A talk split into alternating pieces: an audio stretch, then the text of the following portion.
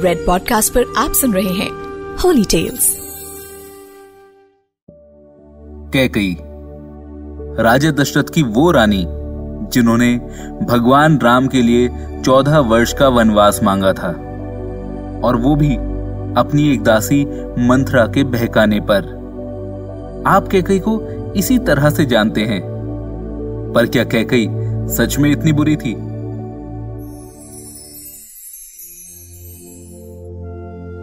मैं हूँ हिमांशु शर्मा और रेड पॉडकास्ट के होली टेल्स में आज मैं आपको सुनाऊँगा कैकई की कहानी। तो आइए, शुरू करते हैं। राजा दशरथ की तीन रानियों में कैकई उन्हें सबसे ज़्यादा प्रिय थी। उन्होंने ही राजा दशरथ से भगवान श्री राम के लिए चौदह वर्ष का वनवास मांगा था। यही कारण है कि लोगों ने केकई को नकारात्मक रूप में देखा है। लेकिन केकई द्वारा राजा दशरथ से भगवान श्री राम के वनवास का वरदान मांगने के पीछे आखिर क्या कारण था? क्या वो अपनी दासी मंथरा के बहकावे में आई थी? या फिर वे अपने पुत्र भरत को राजगद्दी सौंपना चाहती थी? इस सवाल का जवाब रामायण के कुछ और पन्ने पलटने पर मिलता है। विवाह से पहले कैकई महर्षि दुर्वासा की सेवा किया करती थी। कैकई की सेवा से प्रसन्न होकर महर्षि दुर्वासा ने कैकई का एक हाथ वज्र का बना दिया था और आशीर्वाद दिया था कि भविष्य में भगवान तुम्हारी गोद में खेलेंगे। फिर समय का पहिया चलता गया और कैकई का विवाह राजा दशरथ से हो गया।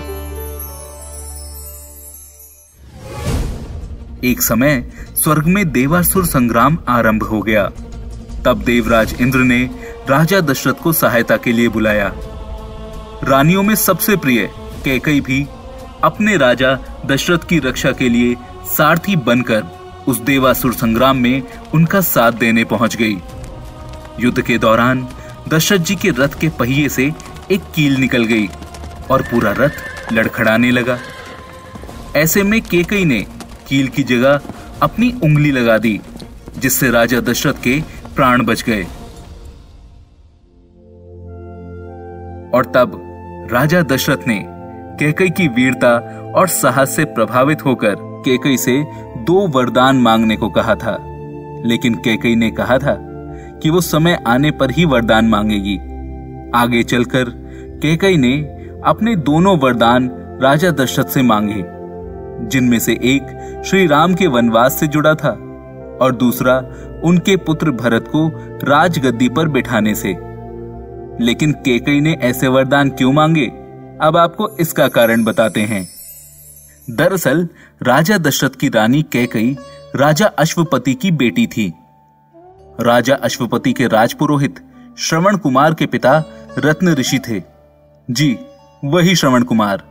जिन्होंने अपने अंधे माता पिता को अपने कंधे पर एक तराजू में बिठाकर चारों धाम की यात्रा कराई थी।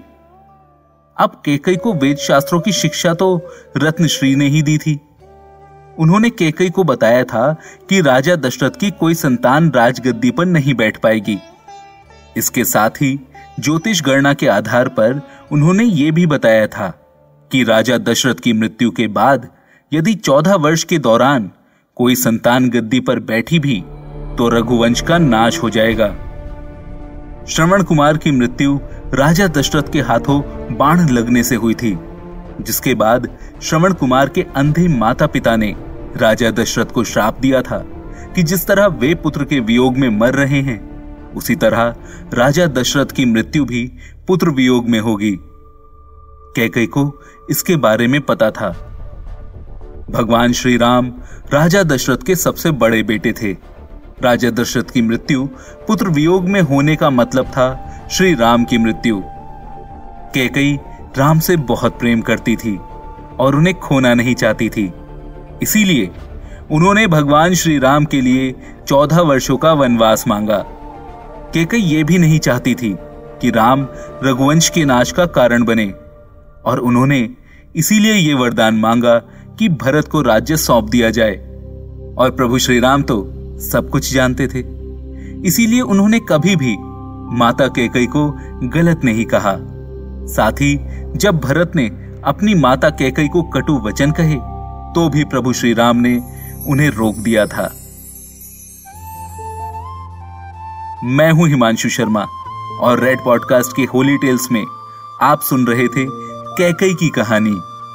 ऐसी और कहानियों के लिए जुड़े रहें द एस्ट्रोलॉजिक डॉट कॉम के साथ, फेसबुक, इंस्टाग्राम और यूट्यूब पर।